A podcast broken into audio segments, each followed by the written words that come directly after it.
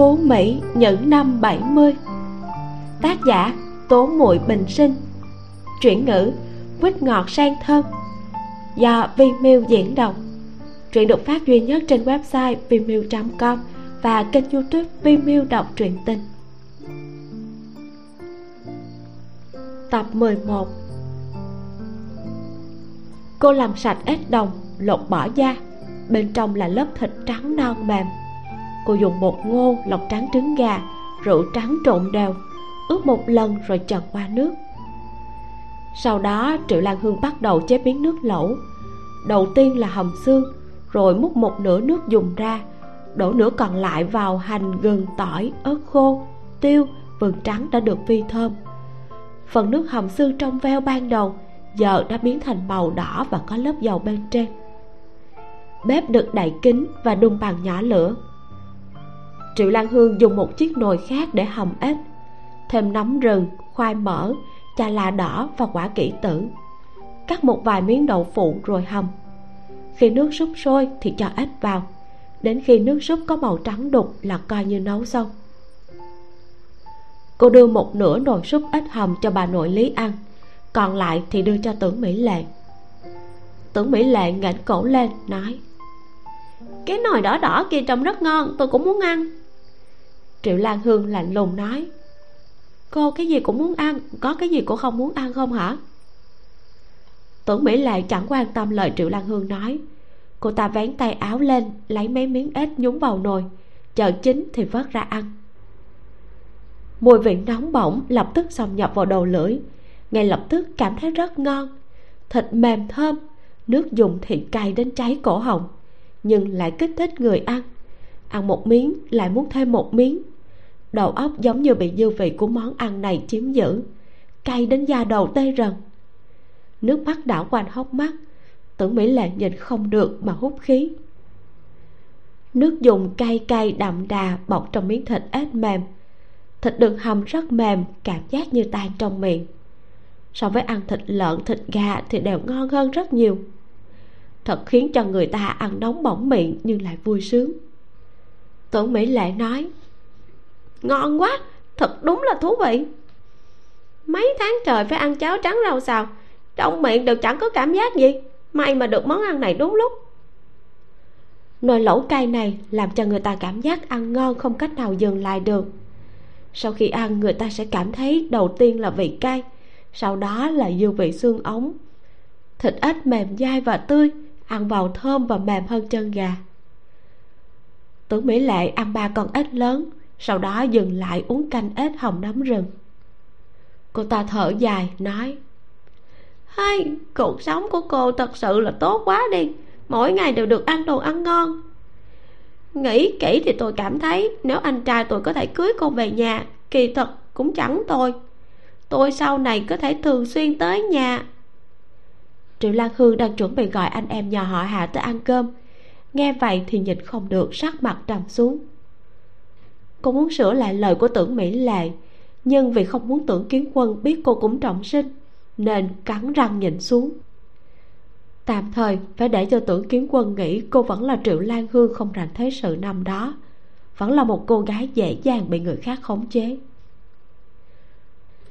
Tưởng mỹ lệ đang vùi đầu vào thưởng thức nồi ít cây thơm ngon mỹ vị, hoàn toàn không để ý tới khuôn mặt biến sắc của triệu lan hương. Cô ta vừa ăn vừa nói lần sau, nếu cô làm món ăn kiểu này, thì chừa lại cho tôi một ít nha. Tôi sẽ trả tiền. Qua một hồi lâu, tưởng mỹ lệ cũng không nhận được câu trả lời nào của triệu lan hương. Cô ta bất mãn nói, sao lại không nói gì có phải nhận được tin của anh trai tôi nên vui vẻ tới choáng váng rồi không? Triệu lan hương dừng lại ý định gọi hạ tùng bách tới ăn cơm. Sau lưng chợt lạnh lẽo, cô ngẩng đầu nhìn xung quanh một lượt không thấy hạ tùng bách ở gần đây. Trên mặt mới hiện lên vẻ tức giận. Tưởng mỹ lệ không lựa lời mà nói. Điều này sẽ dễ khiến hạ tùng bách nghe thấy được hiểu lầm. Không chừng sẽ làm cho anh nghĩ rằng cô là một người con gái không tốt. Bách ca luôn giấu mình trong mai rùa, giống như con rùa rụt đầu. Anh vừa mẫn cảm lại tự ti. Thật vất vả mới có thể tiếp nhận tình cảm của cô. Nguyện ý vì cô mà nỗ lực phấn đấu nếu như bị hạ tùng bách phát hiện, trước đây cô từng theo đuổi tưởng kiến quân, thì triệu lan hương có 10 cái miệng cũng không giải thích được. Trước mắt, tình hình đang diễn biến rất tốt, triệu lan hương không muốn để tưởng kiến quân phá hỏng nó. Bất luận có khả năng xảy ra nguy hiểm gì, cô sẽ giết chết nó từ trong trứng nước. Triệu lan hương suy nghĩ rất lâu, sau đó nghiêm túc nói với tưởng mỹ lệ. Tôi và anh trai cô không có liên quan gì nữa nếu như cô cứ nói mãi những chuyện như vậy, thì sau này không cần tới ăn ở chỗ tôi nữa. Triệu lan hương rất ít khi nói nặng lời. Khi không kiên nhẫn, trên mặt cũng sẽ chỉ mỉm cười. Nhưng lần này, giọng nói của cô rất lãnh đạm, làm cho tưởng mỹ lệ đột nhiên dài ra. Cô ta bị triệu lan hương làm cho á khẩu. Cô, tôi khi nào quản đến chuyện tình cảm của hai người chứ? Triệu lan hương nói rõ từng câu từng chữ cô tốt nhất là nên như thế. Triệu lan hương nhanh chóng đuổi người. Ăn xong rồi thì nhanh chóng trở về nhà đi.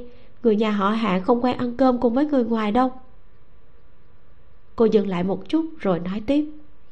Sau này nếu như có món ngon, tôi sẽ để phần cho cô một ít. Cô không cần tới tận đây. Chuyện này sẽ khiến tôi bị khó xử, cũng khó coi, cô biết chưa?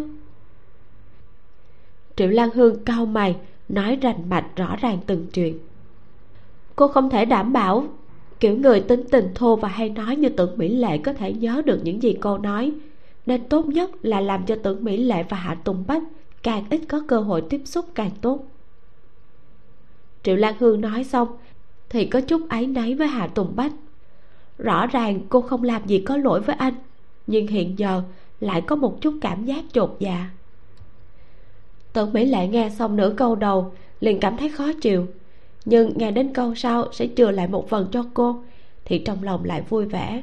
Đôi mắt hiếp lại thành đường chỉ, giống như nhặt được một món hời. Triệu lan hương khó có dịp quan tâm đến cô ta như vậy. Nào giờ tưởng mỹ lệ cứ mặt dày cố ý đến vào giờ ăn cơm, đôi khi cũng sẽ vô hụt. Loại mùi vị này vô cùng khó chịu. Cô ta vui vẻ nói, được, tôi sẽ không tới, tôi chờ cô tới tưởng mỹ lệ ăn hết một bát súp ếch. Cô ta liền đưa cho triệu lan hương năm hào tiền cơm, sau đó hài lòng mà trở về nhà. Triệu lan hương nhanh chóng cầm lá thư trên bàn cất đi, sau đó gọi anh em nhà họ hạ tới ăn cơm chiều. Cô bưng bát súp ếch hồng nóng rừng vào phòng của bà nội lý. Lúc hạ tam nha đang viết chữ mẫu, đã ngửi được mùi thơm từ phòng bếp, thèm đến mức chảy nước miếng cả lên bảng chữ mẫu bà nội lý hận đến mức chỉ tiếc đèn sắt không thành thép mà nắm tóc con bé. Cháu thật là. Chỉ có một chút cám dỗ ấy mà đã chịu không được. Viết xong hai hàng chữ nữa thì mới được đi ăn cơm. Bà rất nghiêm khắc dạy bảo cháu gái tính tình hiếu động hoạt bát của mình. Bên kia hạ tùng bách đang cho bò ăn.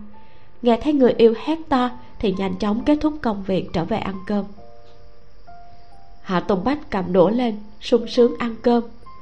Triệu lan hương cho anh uống một bát nước hầm trước. Cảm giác say trên mặt hạ tùng bách cũng dịu đi. Vì uống rượu nên đầu nhất tới giữa trưa mới dịu đi một chút. Cả khuôn mặt đỏ một mảng biểu tình vừa chất phát lại vừa đáng yêu. Anh nói hương hương em thật xinh đẹp. Triệu lan hương cảm giác được hạ tùng bách đang cầm lấy tay mình hôn hôn. Ừ, uống rượu đến phát điên thôi hả lát nữa tam nhà tới sẽ thấy đó. Hạ tùng bách không quan tâm nói.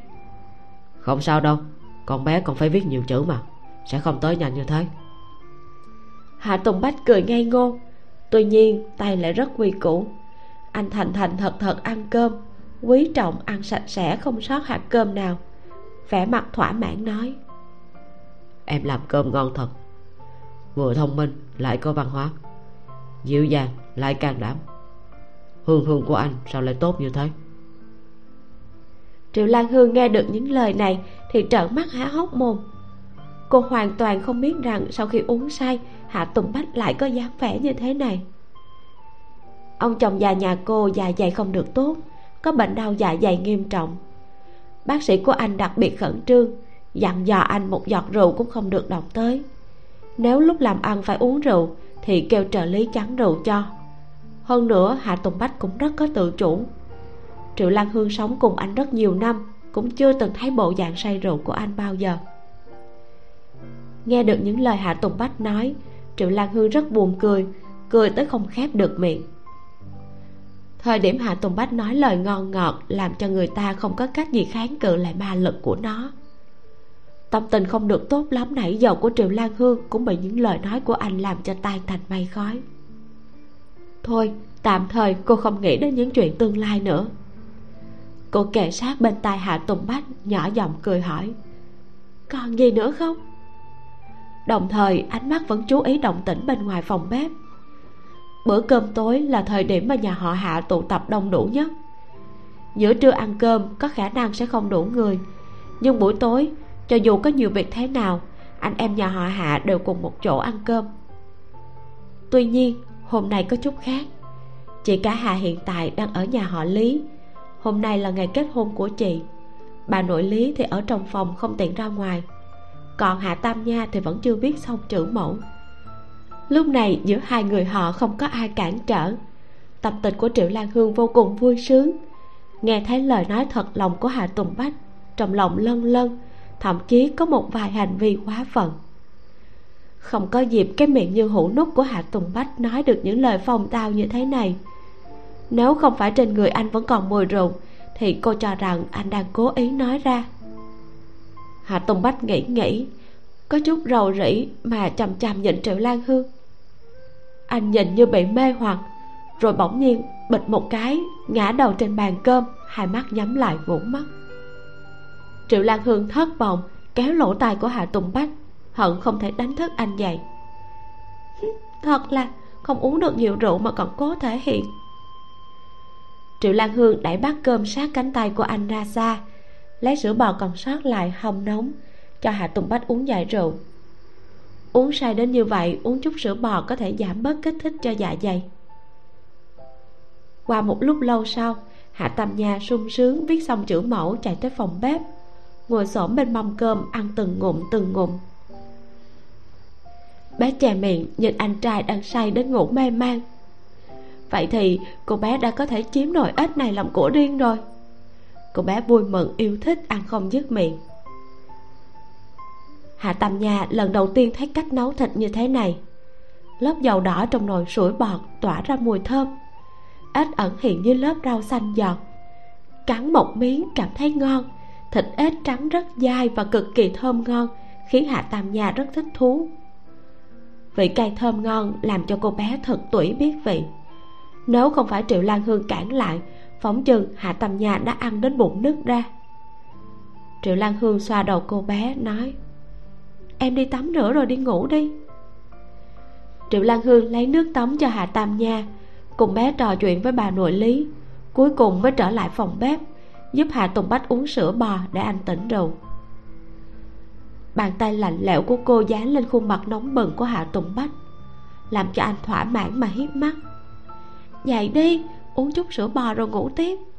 Anh nặng thế này, em không thể đưa anh về phòng ngủ đâu. Hạ tùng bách nghe giọng nói dịu dàng bên tai. Giọng nói kia phản phất như chạm đến trái tim anh, sưởi ấm trái tim. Ban đêm cực kỳ yên tĩnh, phòng bếp chỉ có một ngọn đèn dầu thắp sáng, ánh sáng mơ hồ nhưng dưới ánh sáng mơ hồ này triệu lan hương lại càng xinh đẹp cười rộ lên lộ ra lúng đồng tiền nhàn nhạt. Trong chớp mắt hạ tùng bách có ảo giác người con gái trước mắt này đã trở thành vợ anh. Em nấu cho anh uống được không? Hạ tùng bách lẩm bẩm hàm hồ nói mí mắt cố gắng mở lớn chờ đợi câu trả lời của triệu lan hương cô đối với lời khẩn cầu có chút khép nép này không hề có sức chống cự nào. Cô cầm lấy cái thìa, nâng đầu hạ tùng bách dậy, đút từng chút từng chút sữa bò cho anh. Dòng sữa ngọt ngào chảy vào miệng hạ tùng bách, làm cho dạ dày đang nóng bỏng rát được dịu lại. Hạ tùng bách cảm thấy sự ôn nhu an ủi, anh ngây ngô cười không ngừng. Cứ như vậy anh uống xong một cốc lớn. Anh không muốn uống nữa, muốn ngủ hạ tùng bách nói xong, gục đầu xuống, nặng nề ngủ mất. Triệu lan hương phải dùng sức hai hộ chính trâu mới đỡ được người như ngọn núi thái sơn này trở về phòng. Lúc này cũng đã không còn sớm. Ngày thường hạ tùng bách phải dậy sớm, nên đã phải đi ngủ từ lúc 8 giờ. Cô nhìn chằm chằm anh, có hơi lo lắng, ngày mai 2 giờ sáng anh sẽ không thể nào dậy làm việc được. Cô yên lặng lau mặt cho anh thôi, quên đi. Ngày mai không dạy được cũng không sao. Mấy ngày nay anh đã kiệt sức rồi, lão trâu. Hạ tùng bách ngủ say không trả lời cô. Anh nhanh chóng ngáy khò khò. Triệu lan hương quay trở về phòng mình, lấy lá thư được giấu trong ngực ra đọc. Thư viết, lan hương, thấy thường như gặp mặt, đọc thư mà lòng vui mừng. Đã rất lâu rồi chưa gặp em, anh rất nhớ. Đợi công việc bên này xong, anh sẽ đến thăm em tưởng kiến quân. Triệu lan hương đọc xong, nhanh chóng lấy bút ra viết một lá thư trả lời. Đồng chí tưởng xem thư như gặp mặt. Trung thư sắp tới, tôi sẽ xin mấy ngày nghỉ về nhà thăm ba mẹ. Đến lúc đó chúng ta sẽ gặp mặt. Hy vọng anh không cần cố ý ngàn dặm xa xôi tới nông thôn gặp tôi để tránh bỏ lỡ. Triệu lan hương không muốn liên lạc thư qua lại như thế này với tưởng kiến quân nữa cho nên cô dứt khoát không dây dưa. Cô lo lắng, nếu cứ tiếp tục như thế này, sẽ đẩy hạ tùng bách lâm vào nguy hiểm.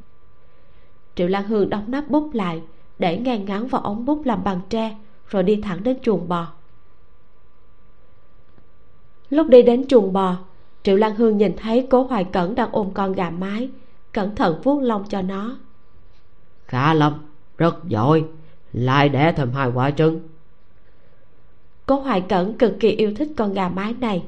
Có nó, mấy ngày nay, ông ta có thể thưởng thức được mấy kiểu chế biến từ trứng, chưng, xào, nấu. Ăn đến nỗi ông ta cũng tăng cân rồi. Một trăm đồng tiền cơm này chi ra cũng rất đáng giá. Sinh viên triệu là một cô gái xinh đẹp lại thiện lương. Bằng không, cũng sẽ không bỏ thời gian để làm cho ông ta những món ngon như thế. Mỗi ngày đến giờ ăn cơm trưa cố hoài cẩn đều phấn chấn tinh thần giống như mọi khó khăn cực khổ của một ngày đều tan biến đi. Cố hoài cẩn nhặt lấy trứng gà nhìn thấy triệu lan hương đi ngang qua thì hỏi cô chưa ngủ sao? Triệu lan hương không nói gì nhìn quanh quất khắp nơi. Cố hoài cẩn lại nói đêm nay cô làm món gì vậy? Thơm ghê. Cô nấu cơm thơm như thế sao phòng ngửi thấy mùi cũng chảy đầy nước miếng thật là không phúc hậu. Triệu lan hương liền quay trở lại phòng bếp múc thịt ếch còn nóng ở trong nồi ra bát cho cố hoài cẩn ăn. Cô thừa dịp bóng tối hỏi hồ tiên tri đi đâu rồi ạ? À? cố hoài cẩn nói nó còn có thể đi chỗ nào còn không phải là đi tìm ngô dung. Người ở thôn hà tử đối xử với hồ tiên tri cũng không mấy thân thiện. Hồ tiên tri từ một kỹ sư tiền đồ vô lượng giờ lại trở thành phần tử cải tạo. Bị rất nhiều người khinh bỉ. Chỉ có đàn em ngô dung của ông ta là còn đối xử với ông ta giống như trước đây. Hộ tiên tri thường xuyên chạy tới bên kia. Triệu lan hương ừ một tiếng, yên lặng đổ bát thịt vào chiếc bát mẻ của cố hoài cẩn. Cố hoài cẩn vô cùng vui vẻ. Ngày thường, ông chỉ có một bữa ăn trưa, cơm chiều chỉ có rau dại nấu cùng cháo khoai lang đỏ. Gió thường xuyên thổi mùi thơm từ phòng bếp của hạ gia đến chuồng bò. Tối nay, mùi thơm cũng không giống như ngày thường, làm cho cố hoài cẩn thèm đến mức không ngừng nuốt nước miếng. Càng cảm thấy bản thân nghèo túng đến chó cũng không bằng. Vì cái gì, chuồng bò nhà địa chủ này lại xây đúng hướng gió của phòng bếp? Loại thiết kế này khiến cố hoài cẩn vô cùng tức giận. Triệu lan hương thấy ông ta chưa ăn họ khà một tiếng nói, ông ăn đi, tôi có việc muốn nhờ ông ăn thì tôi mới có thể mở miệng nhờ vả được. Lúc này cố hoài cẩn mới vui sướng mà ăn. Thịt trong chén cũng không nhiều lắm, nhưng canh nóng, hương vị lại ngon, khiến cho những món ông ăn đã bấy lâu nay như đậu que, dưa chuột, khoai lang, măng tây không được ngon bằng. Thịt ếch mềm, cực kỳ ngon miệng. Vị cay rất sảng khoái, nước súp đậm đà tươi ngon. Ăn ngon đến mức khiến người ta muốn nuốt cả lưỡi cố hoài cẩn ăn sạch bát cơm hòa ái hỏi. Có chuyện gì tôi có thể làm được cho cô?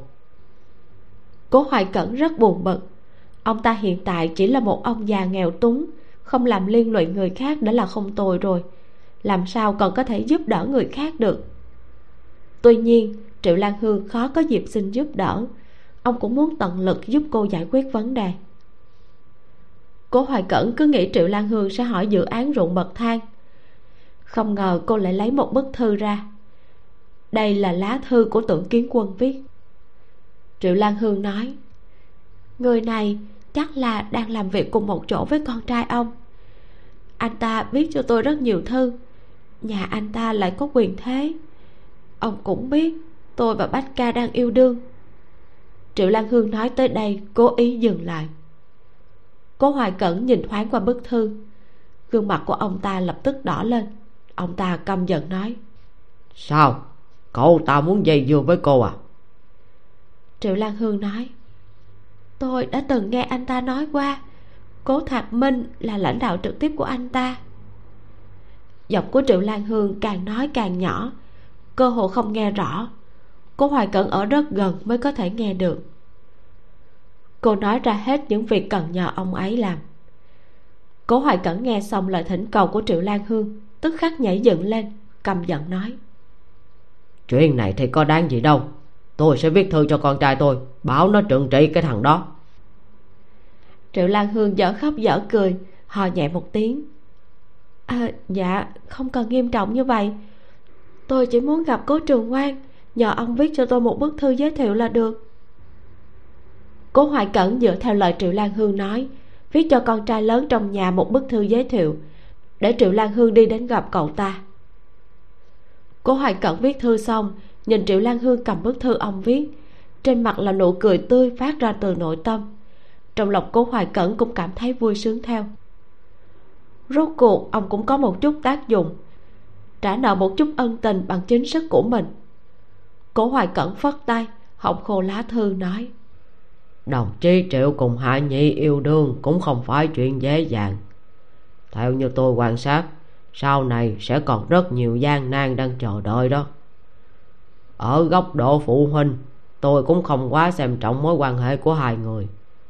Nhưng mà tiểu tử nghèo kia là ân nhân của tôi tôi cũng mong cho nó được tốt hơn. Cố hoài cẩn bất giác ngâm thơ.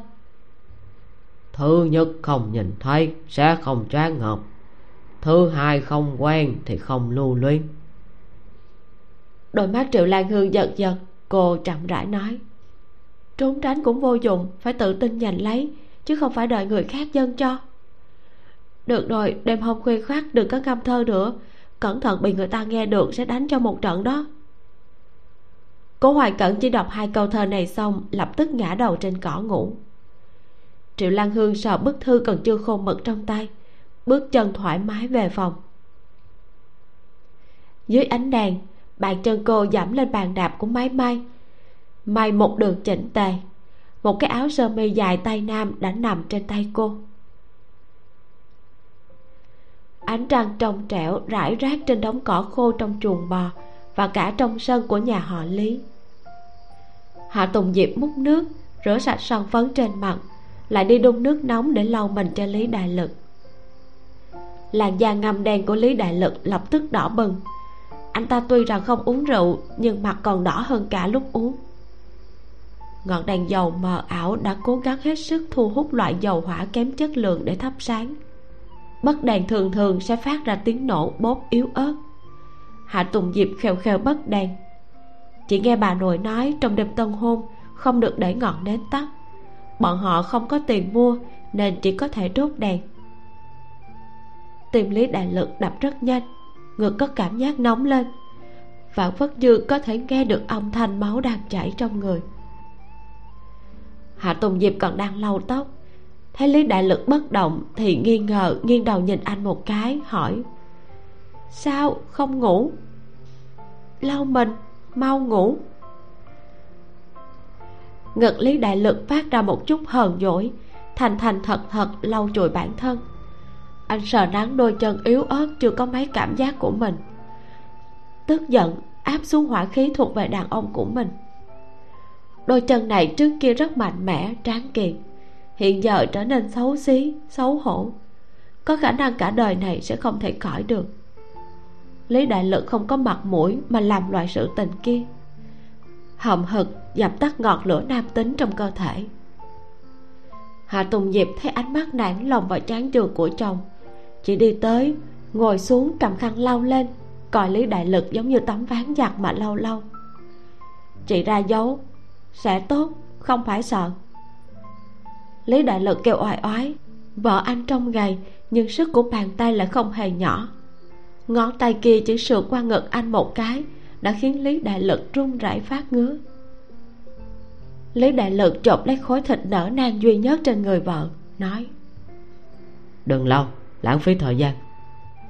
Hạ tùng diệp ư a, xấu hổ và giận dữ, hoảng sợ, dùng ánh mắt đang lấy trừng mắt nhìn chồng. Ngày hôm sau, lúc hạ tùng bách tỉnh dậy, phát hiện cửa sổ đã tràn ngập ánh nắng. Anh xoa xoa cái đầu đau nhức, tức giận mà gõ gõ vài cái. Ngủ quên mất rồi. Triệu lan hương nghe thấy tiếng động liền đến xem cô cười thầm gọi hạ tùng bách rời giường. Nhanh ăn cơm đi lát nữa còn phải lên núi làm việc đó. Nói xong cô thuận tay đưa đồ vật trong tay cho anh. Hạ tùng bách nhìn qua xoa xoa ánh mắt nhập nhèm buồn ngủ. Đây là cái gì? Hạ tùng bách hơi sững sờ. Quần áo anh còn chưa tỉnh ngủ hả? Triệu lan hương mỉm cười thúc giục anh đi thử áo. Thay đi nhìn xem có hợp không triệu lan hương trước nay đều không dùng thước đo dáng người hạ tùng bách nhưng mà cô rất có tự tin. Ngồi phía sau xe hạ tùng bách vài lần cô nhắm mắt cũng có thể đo ra kích cỡ của anh. Không phải ý anh là sao lại may cho anh? Hạ tùng bách bị bộ quần áo này làm cho không thể hiểu được nhưng đồng thời trái tim cảm thấy rất ấm áp. Đây là lý do dạo này em bận rộn sao? Anh anh còn tưởng là em may quần áo cho em trai em. Cũng có nhưng mà anh không ghen tị với một đứa nhỏ đó chứ. Hạ tùng bách nhanh chân bỏ chạy đi thay đồ mặc quần áo mới mà người yêu may cho. Đẹp thật tay nghề của em thật giỏi. Bao nhiêu tiền cũng không mua được. Tuy nhiên sau một lúc vui sướng vì được mặc quần áo mới hạ tùng bách lại cởi ra. Anh cực kỳ yêu quý mà gấp gọn để ở đầu giường anh nói. Quá mới. Anh sẽ mặc ở nhà. Khi nào mặc rách rồi sẽ mặc ra ngoài. Ở thời đại vừa nghèo vừa khó sống này người nghèo mà mặc quần áo đẹp đều sẽ bị người khác chỉ trỏ. Cho nên ai cũng muốn vá thêm mấy miếng vá lên quần áo mới dám đi ra cửa. Triệu lan hương nói vậy để em mang về sửa lại vá thêm mấy miếng vải cho nó cũ bớt một chút rồi sẽ lại đưa cho anh mặc nói xong, cô cầm lấy bộ quần áo để trên đầu giường. Người yêu nói ra phương pháp này, làm cho mí mắt hạ tùng bách giật giật. Quần áo tốt đẹp như thế, để có thể mặc ra ngoài thì phải làm cho nó cũ đi. Anh vô cùng luyến tiếc. Đây là bộ quần áo lần đầu tiên người yêu may cho anh. Anh mặc vào cũng thấy luyến tiếc nữa. Càng đừng nói đến việc cô mang về cố ý làm cho nó cũ đi. Không cần, để anh mặc. Mặc thì sẽ cũ hạ tùng bách đoạt lại bộ quần áo trong tay triệu lan hương nói tiếp. Nếu đã đưa cho anh anh biết phải xử lý nó thế nào? Hạ tùng bách với cái nhìn nóng bỏng của triệu lan hương xấu hổ mặc lại quần áo. Triệu lan hương thấy hạ tùng bách muốn rời khỏi cuối cùng cũng nhắc tới vấn đề mà cô muốn nói. Trung thu sắp tới em đã xin đại đội trưởng cho về nghỉ thăm nhà. Sẽ đi về mấy ngày đó hạ tùng bách nghe vậy thì chợt ngẩng đầu lên nhìn cô. Trong lòng nảy lên một cảm giác kỳ lạ. Không biết là cảm giác gì, chỉ cảm thấy vô cùng hỗn loạn, xen lẫn những cảm xúc khó giải thích khác lan tràn khắp lòng ngực, vừa lo lắng vừa buồn. Từ lần đầu nói chuyện với cô cô đã an an ổn ổn ở tại nhà anh. Đuổi như thế nào cũng không chịu đi.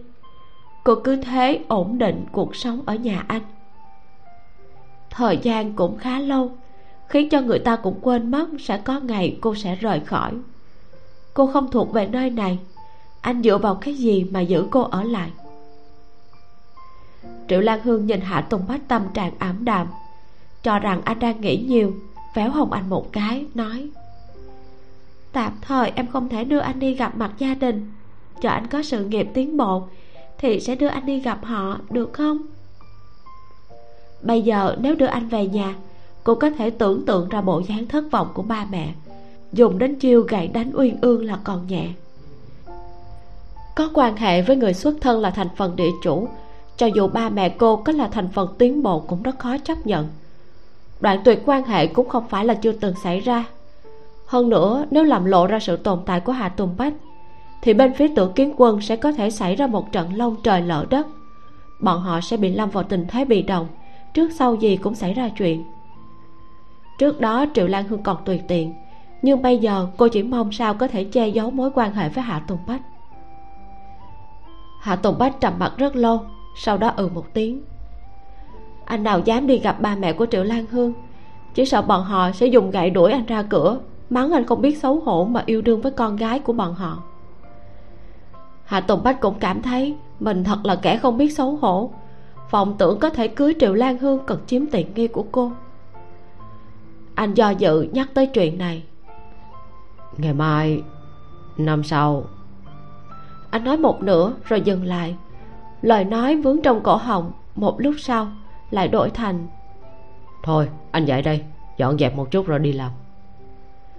Hạ tùng bách ho khan một tiếng hỏi triệu lan hương. Ờ, bao giờ em đi? Anh chở em tới nhà ga triệu lan hương nói, ngày mốt em sẽ đi. Cô nhìn sắc mặt hơi thay đổi của hạ tùng bách, an ủi nói, rất nhanh em sẽ về thôi, tới lúc đó sẽ mang cho anh chút đặc sản ở quê em. Anh phải chăm chỉ làm việc, không được đánh nhau, làm việc ở chợ đen cũng phải cẩn thận đó. Ba bữa cơm phải ăn đúng giờ, không được bạc đãi chính mình, biết chưa? Chị cả chăm sóc anh rể cũng không dễ dàng, anh cũng giúp đỡ một chút triệu lan hương lải nhải liên miên một hồi. Hạ tùng bách từ trước đến nay cũng chưa từng có cơ hội được nghe cô như thế này. Tuy rằng chị gái cũng rất dông dài, luôn bảo anh phải nghe lời, đừng chọc bà nội tức giận. Nhưng hạ tùng bách cảm thấy lời chị nói không ấm áp như của cô.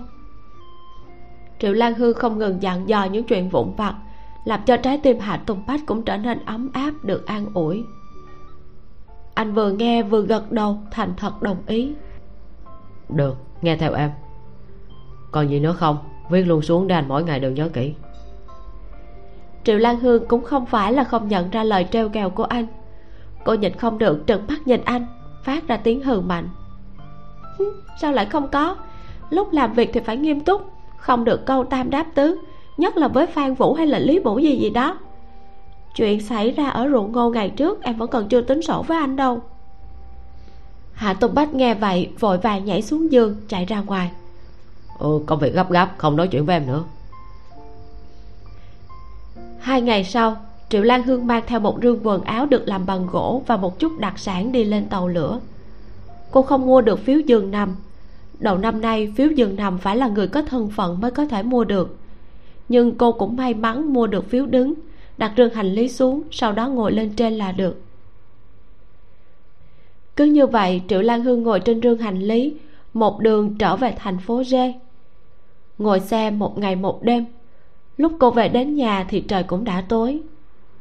Cô không về nhà trước, mà lấy ra thư giới thiệu của cố hoài cẩn, đi bộ tới đại viện của quân nhân ở.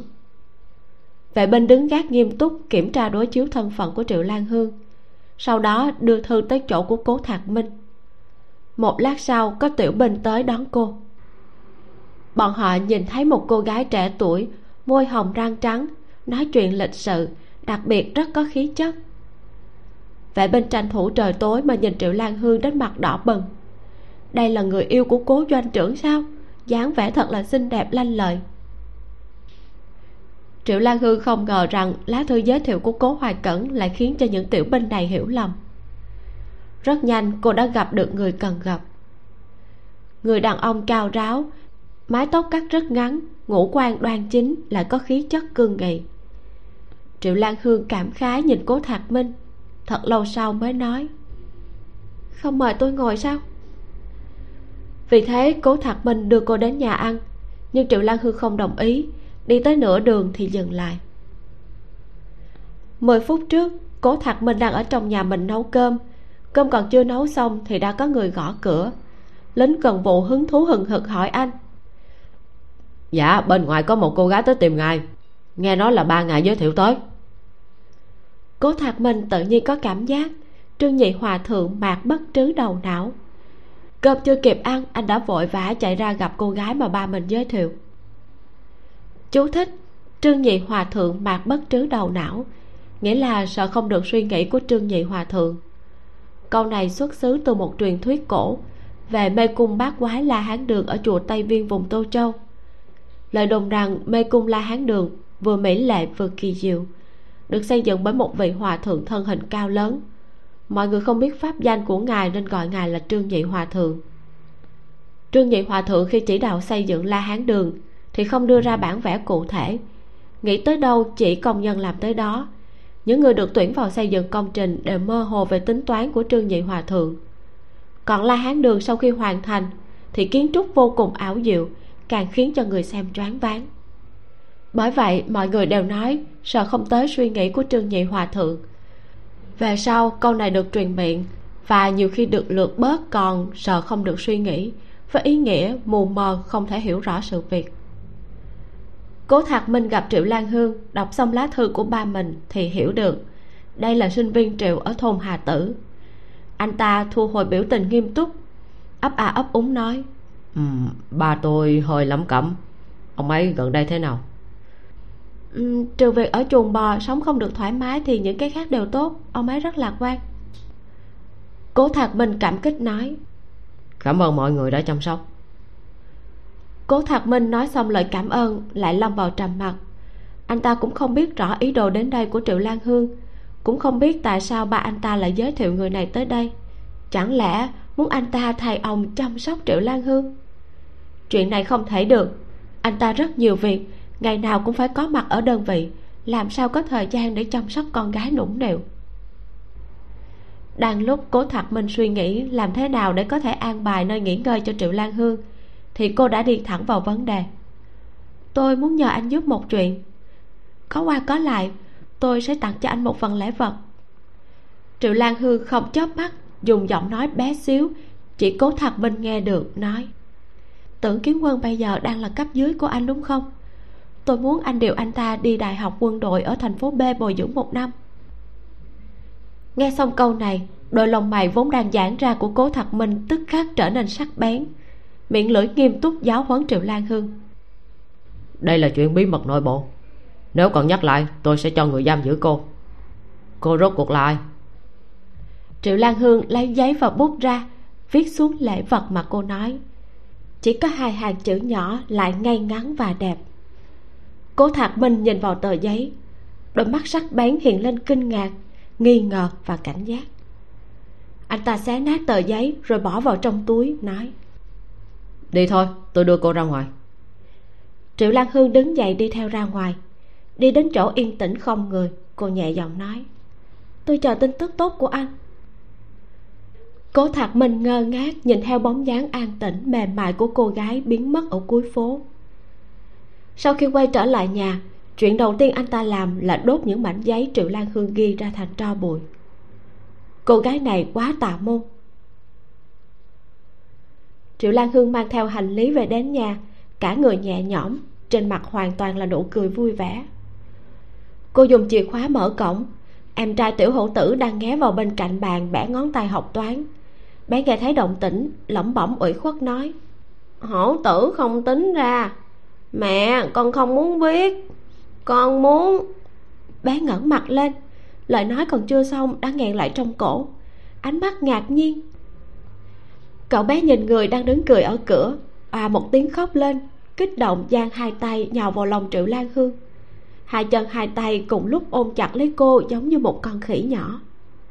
Tiểu hổ tử khục khịch mũi nói đi học không vui một chút nào. Đại nũ gạt người gạt người. Triệu lan hương lấy ra một miếng xoài khô. Đây là cô dùng quả xoài ở thùng hà tử phơi khô, vừa mới lạ lại ngọt ngào. Tiểu hổ tử được cho xoài khô liền buông tay, trượt xuống chân triệu lan hương. Bé thử liếm, chép chép miệng. Hương vị ngọt ngào, ăn cực kỳ ngon. Bé nheo mắt lại hưởng thụ. Vừa rồi còn oa oa khóc bây giờ đã bị một miếng xoài khô dễ dàng dỗ được. Triệu lan hương đặt rương hành lý xuống, nắm tay bé đến bên bàn. Chỗ nào làm không được đâu, để chị dạy cho. Nhìn đứa nhỏ về bài toán mà rầu rĩ, triệu lan hương buồn cười gõ gõ lên cái mũi của thằng bé. Cô lấy kẹo mang theo trên người, từng viên từng viên bày ra, chia ra làm mấy phần để em trai đếm từng viên một. Một, hai, ba, bốn, năm hổ tử ăn ba viên, còn cho chị một viên, vậy hổ tử còn lại mấy viên? Một. Tiểu hổ tử chớp đôi mắt mê man lau nước mắt, ôm đùi triệu lan hương oà oà khóc lớn. Đại nũ đã về, em còn tưởng chị sẽ không về luôn. Triệu lan hương buồn cười sờ đầu em trai, từ trong rương hành lý lấy ra quần áo mới cho cậu bé chiếc áo sơ mi màu xám và một chiếc quần màu đen rất bình thường. Thoạt nhìn thì giống như màu lông chuột, nhưng đứa nhỏ trắng trẻo mềm mại, mặc như thế nào cũng đều trông đáng yêu, làm cho bộ quần áo cũng trở nên đẹp hơn. Tiểu hổ tử mặc quần áo mới, sung sướng sờ tới sờ lui, thích cực kỳ. Triệu lan hương lại lấy từ trong hành lý ra cá chạch hến sông đã phơi khô. Một giỏ trứng gà được lót cỏ khô những thứ này ở nông thôn đều là đồ không đáng giá. Mang về biếu ba mẹ nếm thử cũng sẽ không làm người khác hoài nghi. Lấy hết đồ trong hành lý ra, triệu lan hương dắt tiểu hổ tử đi đến cửa hàng mậu dịch một chuyến. Mua cho cậu bé một túi đường mạch nha, còn mình thì lại mua hai cái móng lợn. Không cần phiếu thịt, xương lợn mua hai hào. Ở nông thôn, rau xanh không đáng giá bao nhiêu tiền, nhưng về thành phố thì lại không có triệu lan hương rơi vào đường cùng, đành phải chọn mấy củ khoai tây còn thừa, mua thêm một bao bột mì. Cô một tay cầm thịt lợn và xương, một tay bê túi bột mì nặng trĩu. Tiểu hữu tử ôm túi khoai tây tung ta tung tăng đi theo phía sau chị gái, hạnh phúc nói. Đêm nay đại nũ sẽ làm cơm à? Tiểu hổ tử vô cùng thích ăn đồ của chị gái làm, vừa nhớ tới đã thèm muốn chết khoảng thời gian triệu lan hương vừa mới trọng sinh thì từ chối đính hôn với tằng thiếu gia, lại báo với ba mẹ là muốn xuống nông thôn. Trước đây triệu lan hương là cô gái mười ngón tay không dính nước xuân. Nay vì để ba mẹ đồng ý cho cô đi mà mỗi ngày đều cần mẫn làm việc nhà nấu cơm. Triệu vĩnh khánh và phùng liên buổi sáng thức dậy là có thể ăn bữa sáng ngon miệng. Buổi tối làm việc mệt mỏi trở về, trên bàn cơm luôn có mùi đồ ăn thơm phức sau nửa tháng, hai vợ chồng cũng có cái nhìn khác về con gái. Người nhà với nhau nào giận được lâu. Tuy rằng bị con gái làm cho tức chết, nhưng triệu vĩnh khánh và phùng liên thật sự là ăn rất vui vẻ. Tiểu hổ tử được ăn đồ của chị gái làm nửa tháng, thân hình béo lên không ít. Cũng không phải trước đó bé kén ăn hay là không chịu ăn gì. Bé không kén ăn, chẳng qua chỉ là cơm chị gái nấu rất ngon, bé ăn nhiều hơn một chút triệu lan hương dẫn tiểu hổ tử đi cửa hàng mậu dịch mua thịt, mua đồ ăn. Tiểu hổ tử chỉ vào cái này nói muốn ăn, thấy cái kia lại chỉ vào cũng nói muốn ăn. Nước miếng không ngừng ứa ra. Nếu không phải trong miệng còn đang ngậm kẹo, thì có lẽ đã chảy cả một đường. Triệu lan hương xếp sau một hàng dài người, chờ đợi tới lượt mình đã không còn nhiều đồ. Cô cố ý chọn móng lợn, thứ mọi người đều không thích nên mới có thể miễn cưỡng mua được một chút thịt.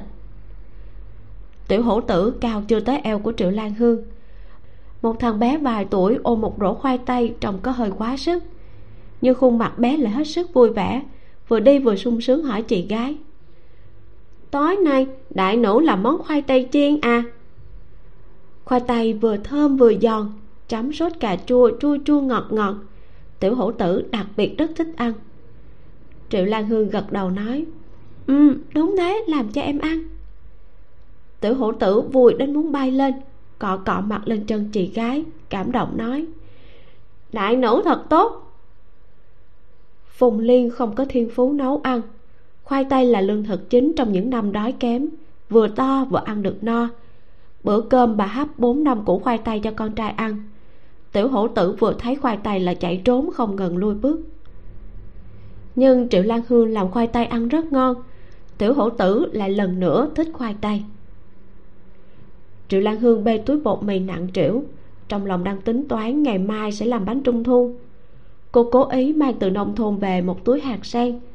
Ước lượng đã đủ để làm nhân bánh trung thu. Nhưng cô vẫn đi chợ đen, mua thêm hai cân thịt lợn, ba cân đường, hai cân đậu đỏ, hạt dưa, đậu phộng, hạt đào, hạt vừng tiểu hữu tử chảy nước miếng suốt một đoạn đường đi. Ngồi xổm trước hàng bán cá, chỉ vào cá hỏi. Đại nữ, có thể mua con cá về ngủ chung với em không? Ngày mai lại ăn nó. Vốn đã mua thịt lợn, móng lợn, trong tay còn đang cầm xương ống. Triệu lan hương không muốn mua thêm thịt nữa. Cô nghiến răng kéo tiểu hổ tử từ quầy hàng đứng lên, nói, cá làm sao có thể ngủ cùng em được? Nó sẽ chết mất ngày mai chúng ta lại mua được không? Hôm nay đã mua rất nhiều đồ ăn rồi, nếu không ăn hết thì sẽ lãng phí đó. Tử hổ tử hơi uể oải, tuy nhiên không thể lấy trứng chọi đá. Cả người cậu bé bị triệu lan hương nhấc lên. Tử hổ tử nhớ tới món khoai tây chiên, cho nên vẫn ngoan ngoãn đi theo chị gái trở về. Hai người vừa về đến nhà, đã nghe thấy tiếng chuông xe đạp của ba.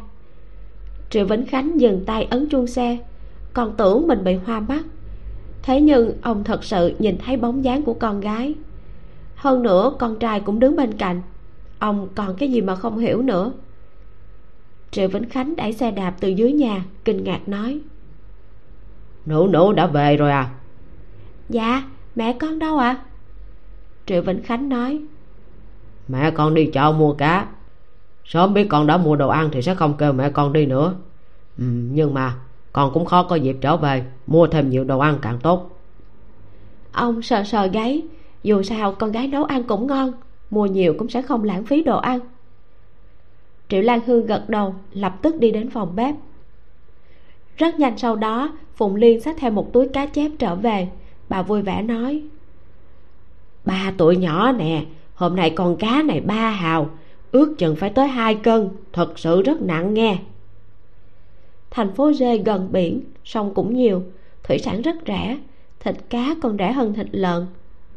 Nhưng bởi vì giá cả được thống nhất trên cả nước, vì thế nên mua ở chợ đen thì rẻ hơn một chút. Phùng liên rất thích đi chợ đen mua tôm cá về. Bà đi vào bếp, nhìn thấy con gái đang đứng cầm dao sắc khoai tây, liền giật mình, không nhịn được mà che miệng. Nấu nấu, con về rồi à phùng liên đi tới trước, cẩn thận quan sát con gái. Làn da vẫn trắng, hai má vẫn hồng hào, tóc vẫn đen bóng, mặc một chiếc áo xanh tay ngắn được làm từ sợi tổng hợp. Bà cầm sợi tóc bị rủ xuống hơi chẻ ngọn của cô, lẩm bẩm nói, vẫn tốt, không chịu khổ. Phùng liên cười, có đen hơn một chút, tuy nhiên còn hình như béo lên đó triệu lan hương nhìn không được ho khan. Xuống nông thôn, làm gì có đạo lý không phải làm việc. Nhà giáo nhân dân à mẹ mau gọi xuống đi, con nấu cơm sắp xong rồi. Phùng liên chợt một tiếng, nhưng vẫn ở lại giúp con gái nhặt rau. Triệu lan hương lưu loát lọc bỏ xương cá, khứa mấy đường xinh đẹp trên thân cá, dùng bột mì phủ lên thân cá, sau đó cho vào chảo chiên giòn triệu lan hương dùng cà chua mà phùng liên đã mua để làm thành sốt cà chua, cho thêm giấm để nước chấm có vị chua chua ngọt ngọt. Sau đó rưới lên con cá đã được chiên vàng, rồi đem đi hấp cách thủy lớp dầu sánh lại như siro đường. Tiểu hổ tử rất thích món ăn cá chua ngọt này. Thời tiết oi bức mà ăn nó với cơm thì càng ngon miệng. Triệu lan hương nấu ăn hơn một tiếng, cơm chiều đã làm xong. Buổi tối cả nhà quay quần quanh bàn cơm. Chân giò được tẩm gia vị sáng bóng. Cá sốt vàng ống canh xương ống nổi hành lá. Triệu vĩnh khánh mở bình rượu ra uống. Rượu mát lạnh có hơi vị nồng ăn với món cá chiên xù. Ông đã nghiền đến cực kỳ. Tài nghề nấu nướng của nụ nụ càng ngày càng tốt nha. Phùng liên lo cho tiểu hổ tử ăn cơm cũng cười tủm tỉm. Tiểu hổ tử không cần mẹ đút tự dùng tay cầm cá chấm vào nước sốt, rồi lại ăn khoai tây chiên. Phùng liên hỏi, những đồ ăn này tốn không ít tiền, còn lấy đâu ra nhiều tiền như vậy? Mẹ và ba con còn lo lắng con không đủ tiền tiêu. Triệu lan hương lắc đầu, ở nông thôn là nơi nghèo, tiền tiêu không hết, làm sao mà lại không đủ dùng? Ba mẹ yên tâm đi, con ăn uống đều no đủ cô rất muốn nói với ba mẹ là không cần gửi tiền cho cô nữa. Nhưng không tìm được lý do chính đáng, đành phải khuyên bọn họ gửi ít tiền đi một chút. Sau này, mỗi tháng chỉ cần gửi 5 đồng cho con thôi. Con dùng còn không hết một nửa. Phùng liên không hiểu lắm tình hình giá cả ở thành phố n, nhưng nghĩ cũng đúng, nông thôn cũng chẳng có chỗ để tiêu tiền. Con gái lần này về nhà, nhìn bộ dáng môi hồng răng trắng, còn có chút béo hơn không chịu khổ nhiều. Phùng liên liền tạm thời tin lời con gái, cho rằng cô biết tiết kiệm. Phùng liên nói, con cũng không cần tiết kiệm quá.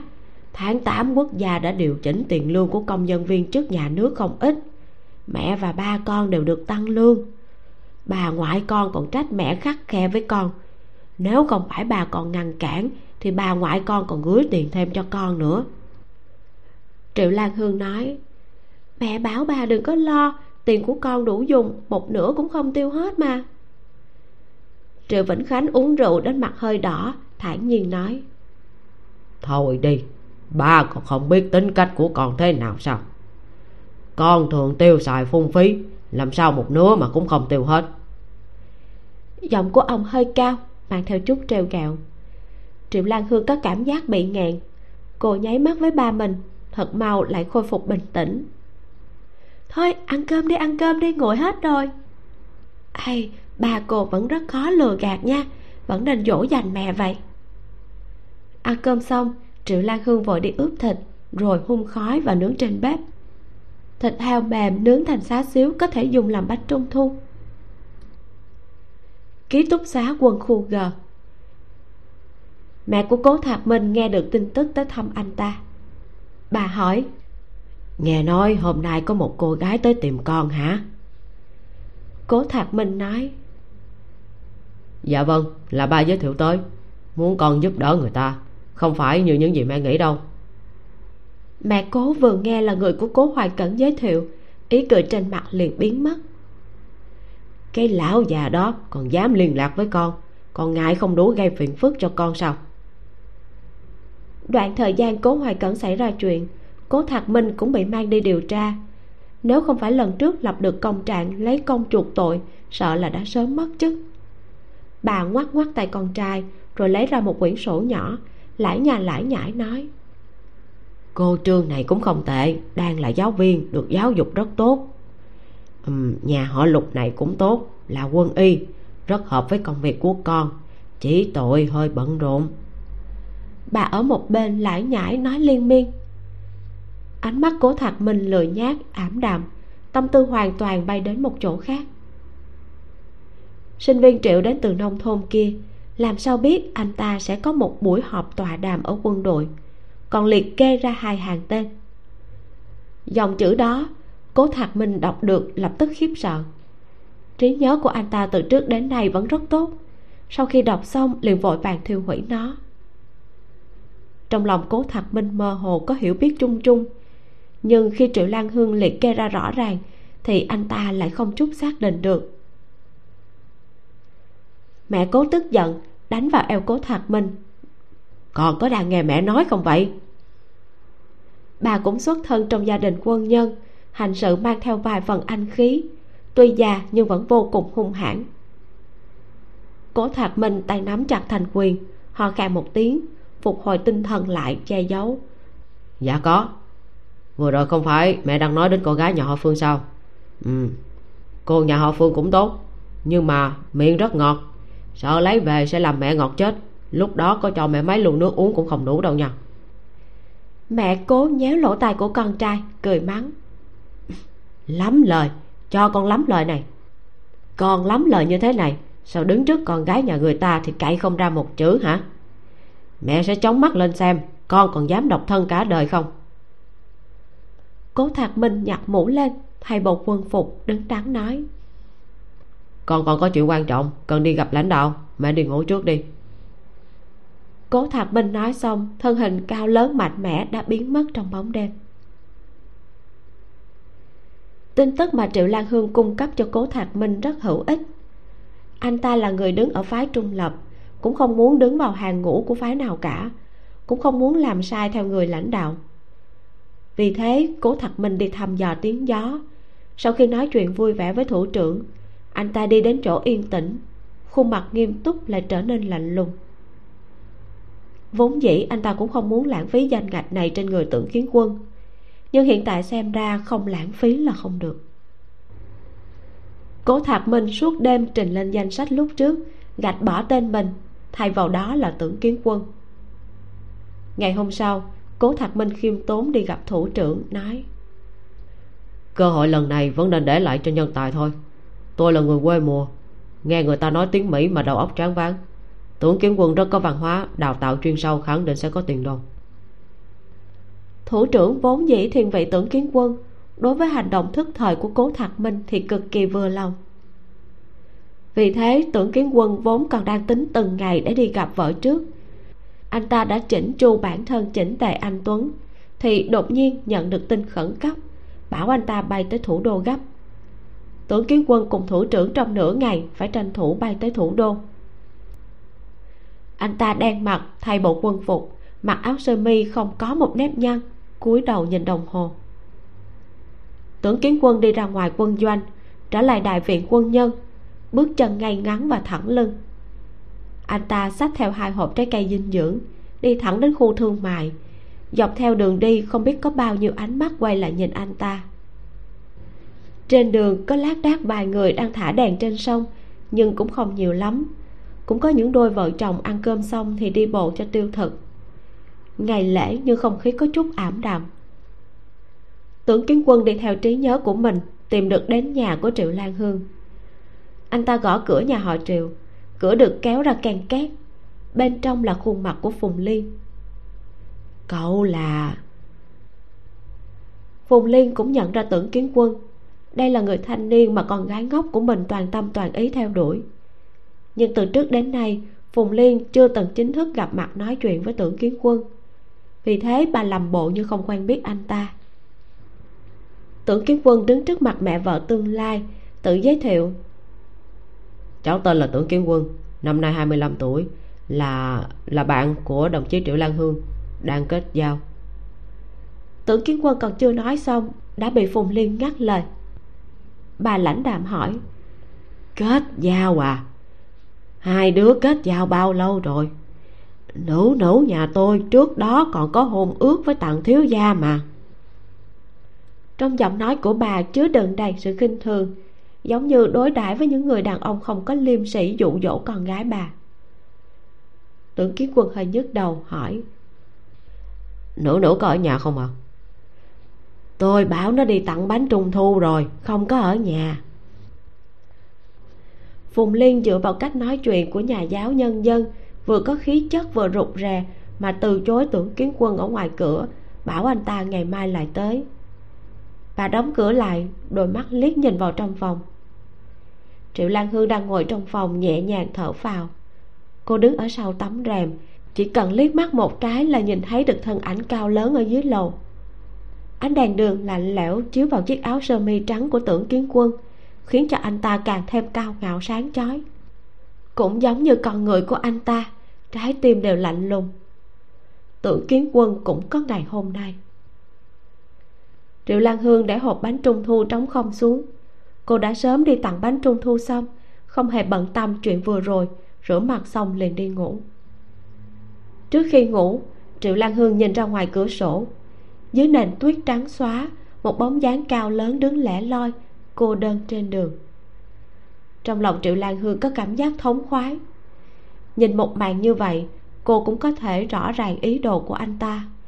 Anh ta cho rằng cô sẽ vì anh ta mà móc tim móc phổi là một cô gái ngốc nghếch còn mơ tưởng tiếp tục tình duyên. Để xem anh ta có thể đứng chờ dưới lầu được bao lâu. Triệu lan hương rất không phúc hậu. Cô còn hy vọng lúc này ông trời đổ một cơn mưa thì quá tốt. Mưa càng to càng tốt, cũng để cho anh ta nếm thử cảm giác thương tâm. Triệu lan hương nghĩ như thế, rất nhanh đã tiến vào mộng đẹp. Nửa đêm, cô thức dậy để đi vệ sinh, cũng thuận tiện liếc ra ngoài cửa sổ một cái đường phố quả nhiên mưa lất phất, cửa kính dính những hạt mưa. Bên ngoài đã không còn nhìn thấy thân ảnh kia nữa. Cô nhìn đồng hồ, kim đồng hồ chỉ hướng 11 giờ. Triệu lan hương quay đầu, tiếp tục về giường đi ngủ. Nếu chính bản thân anh ta bỏ lỡ cơ hội, thì cũng đừng trách cô không đúng hạn giao ước. Điều triệu lan hương muốn chính là cái loại tình cờ bỏ lỡ như thế này cô cố ý trở lại gặp tưởng kiến quân để thể hiện tình cảm ái muội của mình. Nhưng thật ra cũng không muốn làm cho anh ta gặp được. Đời trước, tưởng kiến quân luôn hối hận vì bỏ lỡ lần bồi dưỡng này. Đời này cho anh ta bồi dưỡng đủ luôn. Khóa huấn luyện kéo dài cả năm ở thủ đô xa xôi. Đôi tay của anh ta cũng sẽ không vươn được đến thành phố N. Chờ đến cuối năm 77 Bách ca có thể thoát khỏi kiếp nạn. Cô cũng có thể đứng thẳng người không cần phải che che giấu giấu nữa. Sáng sớm ngày hôm sau, triệu lan hương tự mình làm bánh trung thu, chia ra làm mấy phần. Một phần là 10 cái, tổng cộng cô làm 10 cân bánh trung thu.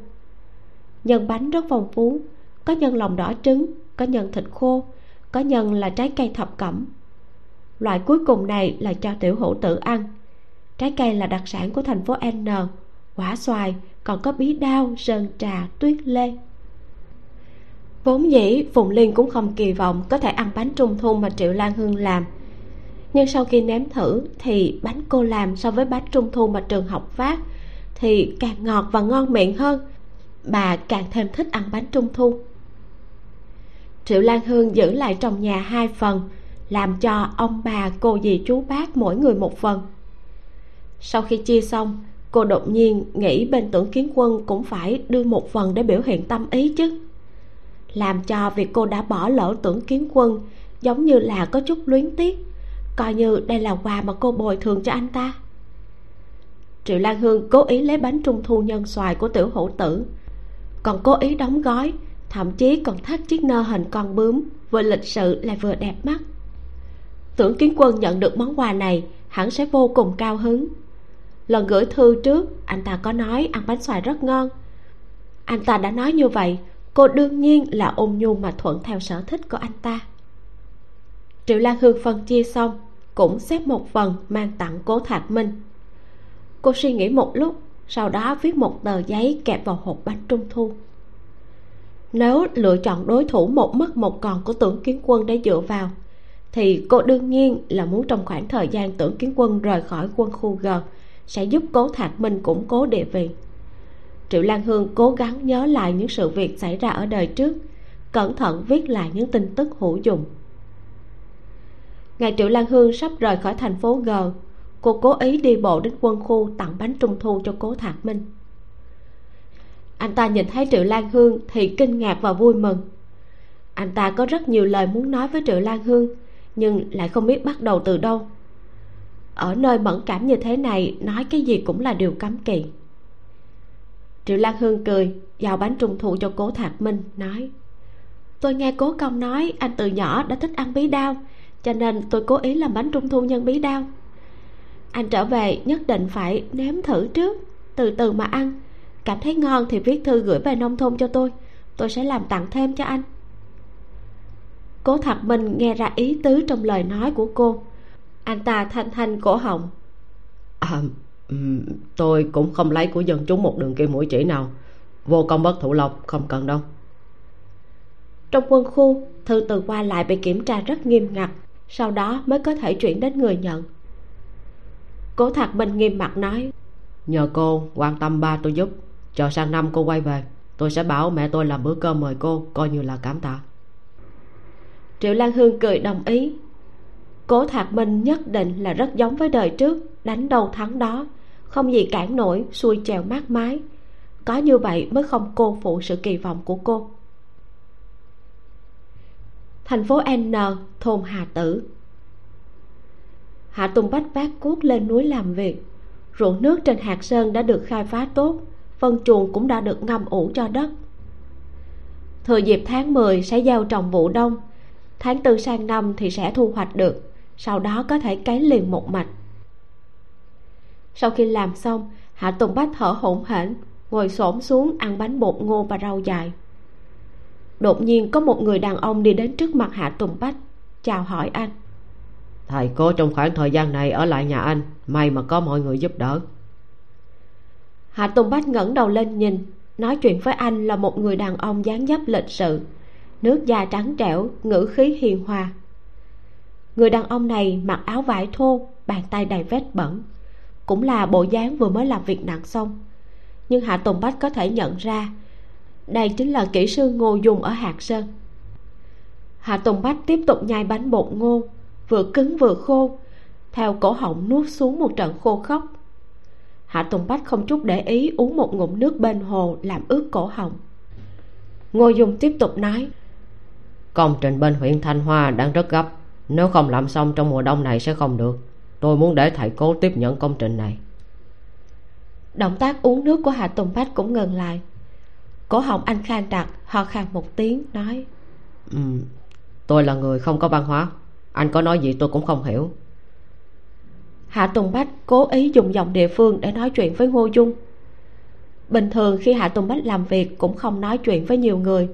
Trong ấn tượng của người khác anh là một kẻ quái gở hiện tại hạ tùng bách lại đang cố ý biểu hiện sự thô bỉ, cũng sẽ không có ai cảm thấy kỳ quái.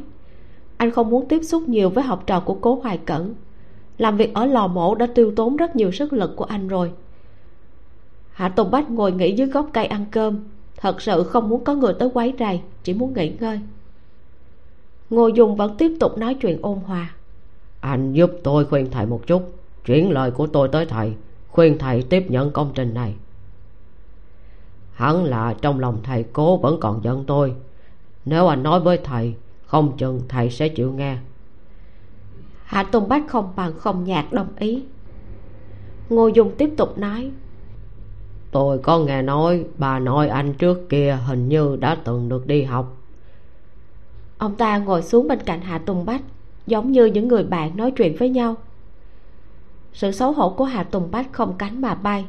Ánh mắt anh nheo lại đầy nguy hiểm vừa trầm mặt, lại giống như xẹt qua một tia sáng, giống như là tức giận. Ngô dung nghe nói hạ tùng bách ở thôn hà tử là một tên vô công rỗi nghề cung đồ. Ông ta ngừng một chút, ngữ khí thành khẩn nói, tôi mạo phạm tới anh sao? Kỳ thật, tôi cũng không có ác ý. Tôi cũng xuất thân trong gia đình phần tử trí thức. Ba tôi cũng đã từng đi học nước ngoài đến nay vẫn còn bị điều đến lâm trường tây bắc làm lao động. Động tác nhai bột ngô của hà tùng bách dừng lại. Tôi không hiểu anh nói cái gì. Tôi đã ăn no. Tôi phải đi làm việc. Hạ tùng bách nuốt xuống phần lương khô trong tay chào tạm biệt ngô dung vác cuốc đến ruộng làm việc. Chạng vạn anh vác cuốc trở về nhà. Lúc đi ngang qua chuồng bò thì dừng lại thuận miệng nói với cố hoài cẩn một câu học trò của ông muốn ông đến xem công trình. Cố hoài cẩn ai một tiếng nhấc không nổi kính mà nằm trên đống cỏ khô. Hồ tiên tri nói đàn em ngô đối với thầy đã rất tận lực cậu ta rất nỗ lực giúp thầy khôi phục danh dự đó. Thầy cứ tiếp nhận công trình kia đi cũng không cần phải ở đây chịu khổ không chừng còn có thể lấy công chuộc tội.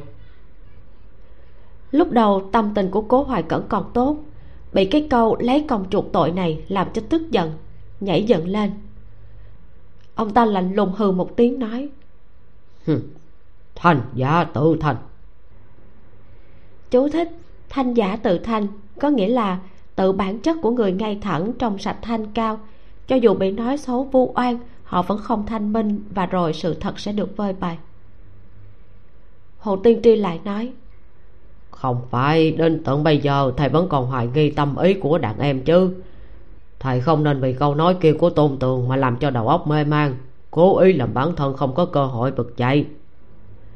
Cố hoài cẩn không nói chuyện, nhắm mắt lại dưỡng thần. Ông còn bẻ ngón tay đếm xem bao lâu nữa thì triệu lan hương sẽ trở về.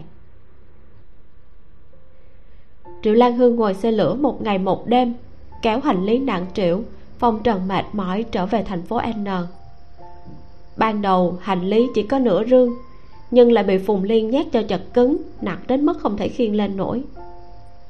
Hạ tùng bách vội vàng làm xong công việc, sung sướng cưỡi xe đạp tới nhà ga đón người yêu. Anh cưỡi xe phượng hoàng, ước chừng phải đi mất 16 km đường núi, lại sốc nảy trên xe ô tô một lúc.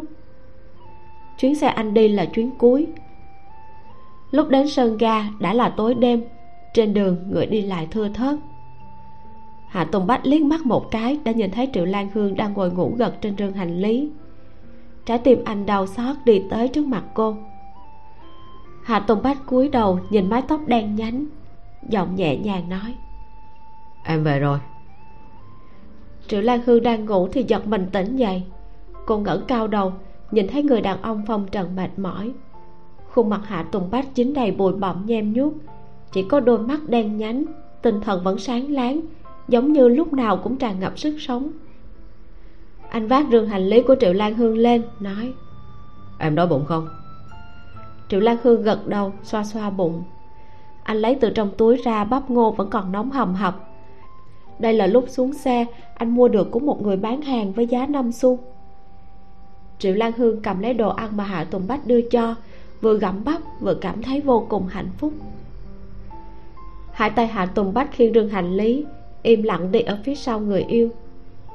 Đôi mắt đèn lấy của anh nhìn chằm chằm vào thân hình yểu điệu của cô hơi giật mình hoảng hốt. Mãi cho đến khi ra khỏi nhà ga anh mới lẩm bẩm.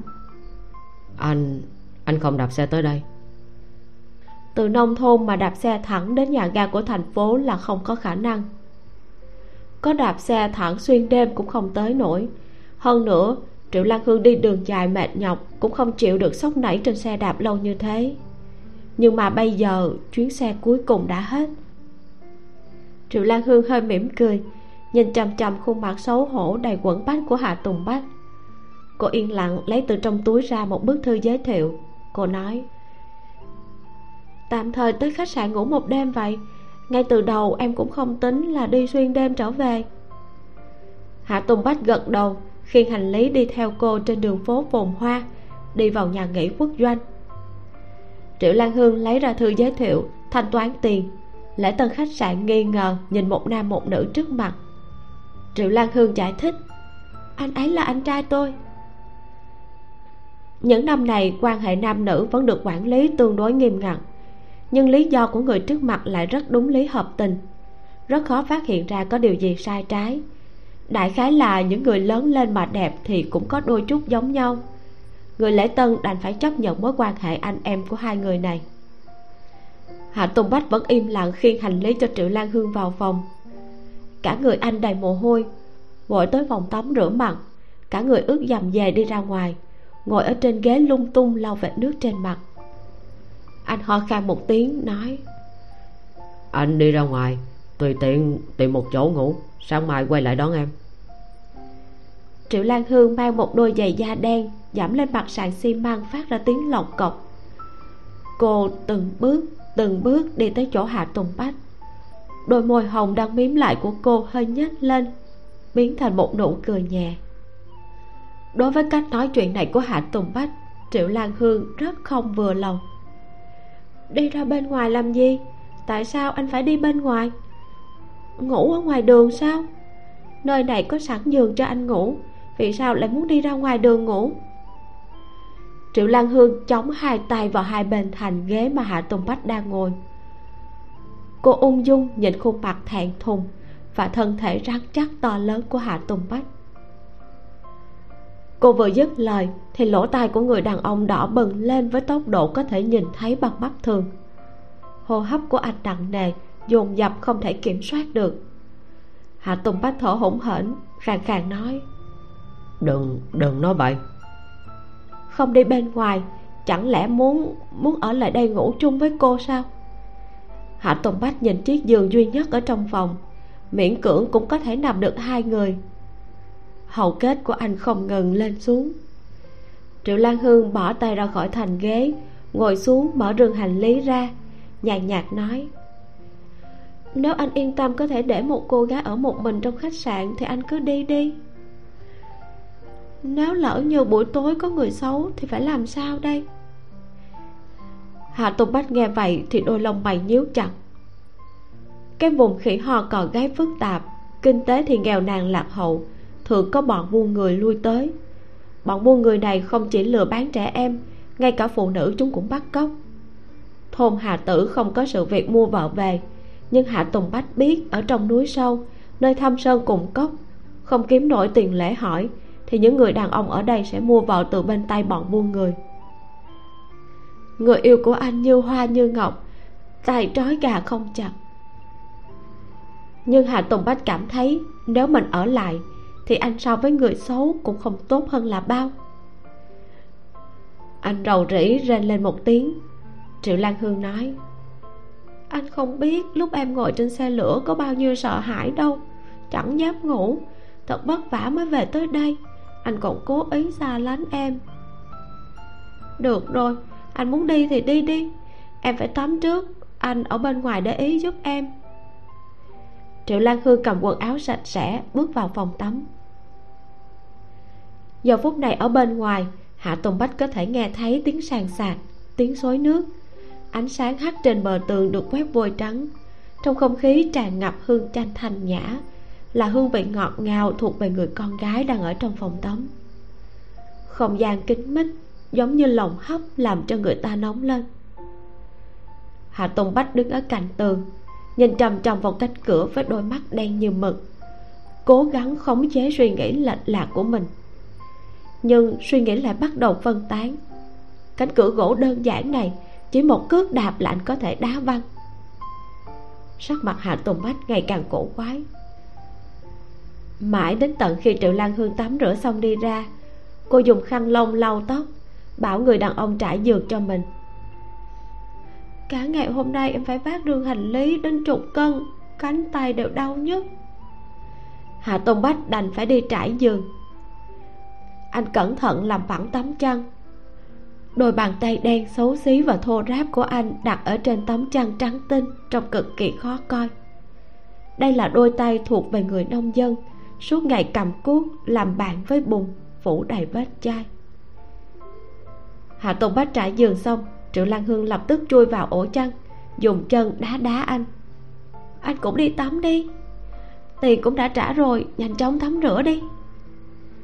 Hạ tùng bách bị bàn chân trắng nõn của cô đá một phát vào ngực trái tim như muốn nhảy ra khỏi lòng ngực. Ờ, được. Triệu lan hương là người thích sạch sẽ anh cả ngày làm việc sợ là mùi mồ hôi khiến cô chịu không nổi. Triệu lan hương từ trong hành lý lấy ra một bộ quần áo mới tinh dành cho nam, đưa cho hạ tùng bách mang vào phòng tắm. Anh nhìn chằm chằm bộ quần áo màu xám, hô hấp nặng nề không thể khống chế. Trong rừng hành lý của người yêu còn mang theo quần áo của anh. Có thể thấy được cô đã sớm có âm mưu về chuyện tối hôm nay. Người phụ nữ nhiệt tình táo bạo này thật đúng là sinh ra để hành hạ anh mà. Triệu lan hương nhìn thấy hạ tùng bách cầm quần áo đến sững người, không khỏi thẹn quá hóa giận, đẩy anh vào phòng tắm. Thuê khách sạn một đêm hết 13 đồng, đúng là cao cấp đến mức hạ tùng bách không thể nào tưởng tượng được. Anh không biết cách mở vòi hoa sen trên đỉnh đầu, nên vừa rồi anh chỉ mở vòi rửa mặt. Triệu lan hương dạy hạ tùng bách cách bạn vòi hoa sen màn nước đột nhiên từ trên đầu đổ xuống. Hạ tùng bách dùng tay lau đi dòng nước lạnh chảy trên mặt. Cô cười thầm trong lòng, để quần áo của anh lại, rồi đi ra khỏi phòng tắm, chui vào trong ổ chăn mềm mại. Triệu lan hương chờ mãi chờ mãi, đợi rất lâu mới thấy hạ tùng bách đi từ bên trong ra. Làn da lộ ra bên ngoài đều bị chà sát đỏ lên. Cô hỏi, anh vẫn còn muốn đi ra ngoài sao? Triệu lan hương hiếp mắt cười như một dòng suối trong veo. Trong mắt phản phất như có dòng nước sáng lấp lánh dừng lại trên hàng mi cong vút khẽ khàng chớp đồng hạ tùng bách rầu rĩ lắc đầu. Anh nói anh ngủ dưới đất bảo vệ em. Nói rồi hạ tùng bách lấy tấm chiếu dự phòng ở trong phòng trải trên mặt đất cả người nằm xuống. Anh thay quần áo dơ của mình ra giặt sạch hồng ở dưới quạt chờ nó khô sẽ mặc lại. Triệu lan hương chỉ cười. Người đàn ông này vừa thuần khiết vừa ngốc nghếch. Nếu đổi thành người đàn ông khác, lúc này không chừng đã ý loạn tình mê mà động tay động chân. Nào còn bình tĩnh được như anh. Triệu lan hương vừa tức vừa buồn cười, nhưng lại cảm thấy vô cùng ấm áp. Cô đương nhiên cũng không muốn làm gì. Tuy rằng cô đặc biệt hoài niệm cá nước thân mật với ông chồng già nhà mình mơ ước thân thể tuổi trẻ cường tráng của anh.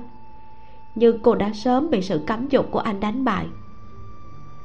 Tuy nhiên, triệu lan hương đương nhiên cũng không chịu buông tha cho anh dễ dàng như thế. Hiện tại, đầu óc của cô vô cùng tỉnh. Cô bò tới mép giường, dùng đôi tay trắng như ngó sen chống lên gối, cúi đầu nhìn hạ tùng bách, hỏi, mấy ngày nay mọi việc đều tốt chứ? Hạ tùng bách dựa đầu vào sàn nhà lạnh lẽo nhàn nhạt nói. Tốt lắm. Không thiếu ăn cũng không thiếu mặc so với những ngày vất vả nghèo đói trước đây thì như vậy đã là rất tốt rồi. Nhưng mỗi ngày đầu óc của anh đều nhớ tới cô. Trái tim nhớ thân thể cũng nhớ. Triệu lan hương vừa đi mấy ngày căn nhà có cảm giác trống rỗng nhớ cô đến không chịu nổi sự tồn tại của cô rất lớn. Thời điểm ăn cơm nhớ tới cô, lúc mặc quần áo cũng tưởng tượng ra lúc cô may vá. Đi mẫu lợn, có người ngẫu nhiên bụt miệng nhắc tới cô, anh lại nhớ. Người phụ nữ này thật sự rất tra tấn người khác. Nếu như cô đi luôn, không bao giờ trở về nữa, có lẽ cũng sẽ mang trái tim của anh đi theo. Cũng may cô đã trở về. Đúng lời hứa mà trở về giờ phút này lại tắm rửa sạch sẽ thơm ngào ngạt. Giơ hai cánh tay trắng như tuyết trước mặt anh. Kết thúc tập 11 uhm, lúc đọc đến đoạn của chị cả hạ và lý đại lực mình rất nhớ cặp đôi lạc tĩnh ngữ và chim hỷ trong bộ truyện cá voi cô đơn. Nếu như bạn chưa nghe bộ truyện này thì mình nhiệt liệt đề cử nha tác giả hàm yên của bộ truyện có sự đầu tư nghiên cứu về thế giới của người khiếm thính. Cho nên, câu chuyện cá voi cô đơn mang đậm tính hiện thực và nhân văn. Tuy là hiện thực và tuy là hiện thực, nhưng mà câu chuyện rất ngọt ngào và tràn đầy hy vọng, không u tối và đau thương.